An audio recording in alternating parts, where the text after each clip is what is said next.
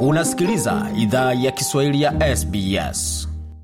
Karibu tena katika makala idhaa ya Kiswahili ya SBS. Huko na Migode Migerano tukiletea makala moja kwa moja kutoka kiwanja cha Radomia jijini Sydney, ambapo kombe la Multicultural Cup limechezwa kati kati ya vijana wa South Sudan dhidi ya vijana wa Thailand katika mechi ambayo ilikuwa ni kusisimua mno, South Sudan ikibuka mshindi magoli sita kwa mbili kuonyesha mtu amepigwa vibaya sana, na tunaye mmoja wa vijana wa South Sudan ambaye pia ni mmoja wa nahodha wao katika timu ya uongozi.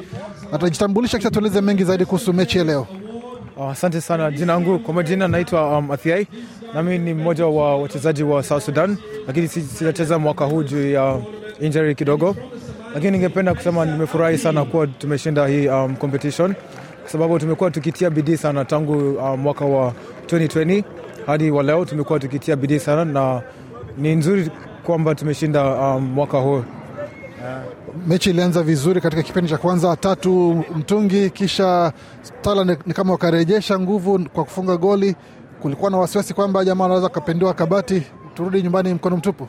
Ai, ningependa tu kusema ukweli, um, vile game mechi ilianza tulikuwa na wasiwasi kidogo kwa sababu tulicheza na um, Thailand uh, na walitugonga moja kwa nunge, so tulipokuja kwa hii game tulikuwa tunataka tu ushindi. Sa kwa hivyo venye tulienda tatu kwa nunge tulikuwa na furaha sana, lakini tunajua venye Thailand wanajua kucheza mpira.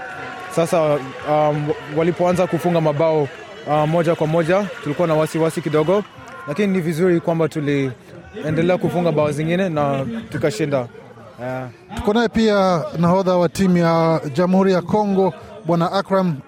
Mechi ya leo umeonaje? E, mashallah imekuwa poa sana.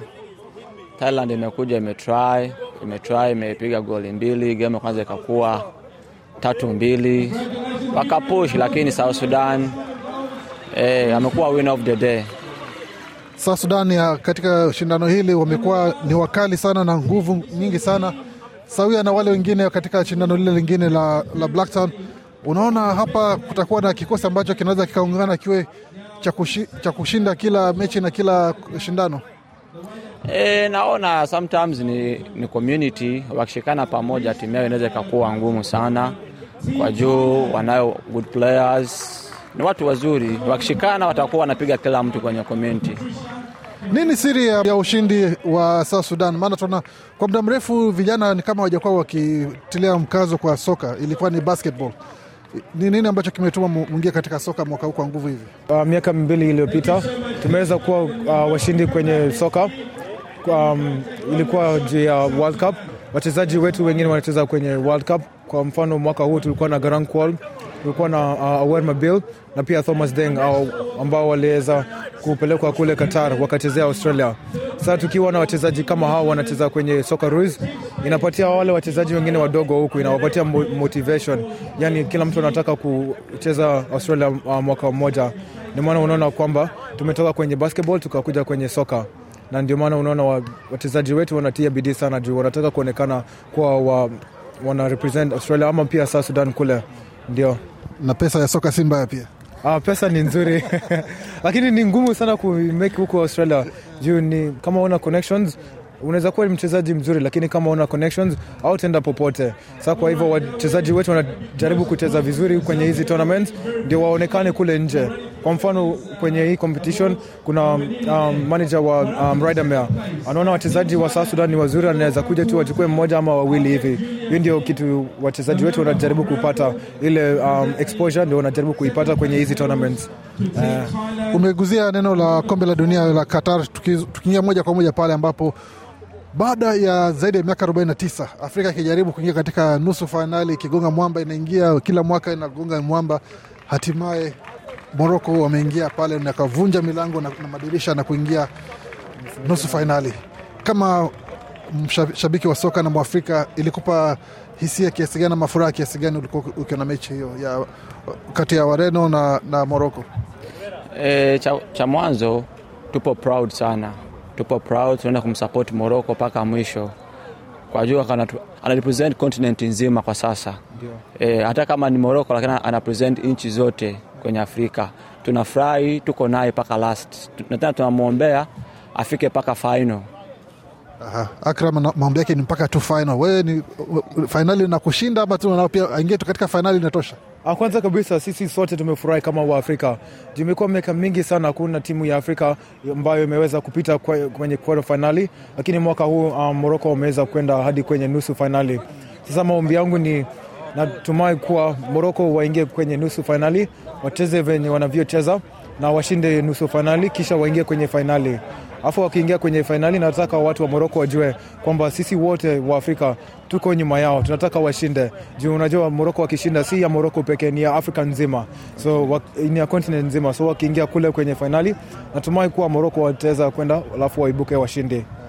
Kama unavyosema um- mshindi anakuwaga na baba ama wajomba wengi. Tayari Moroko wamedaiwa na Waarabu na pia kwa upande wa kidini, dunia ya Kiislamu imesema kwamba hawa ni wetu pia, tunawakaribisha na tunawakumbatia kwa nguvu kabisa. Sasa katika mechi hii ambapo itakuwa wana matumaini kutoka kwa bara la Afrika, wanatumaini kutoka uh, jamii ya, wa, ya Waarabu, wana matumaini kutoka katika jamii ya Waislamu. Huoni kama utakuwa ni mzigo mzito sana wao kuweza kubeba kuvuka mpaka fainali?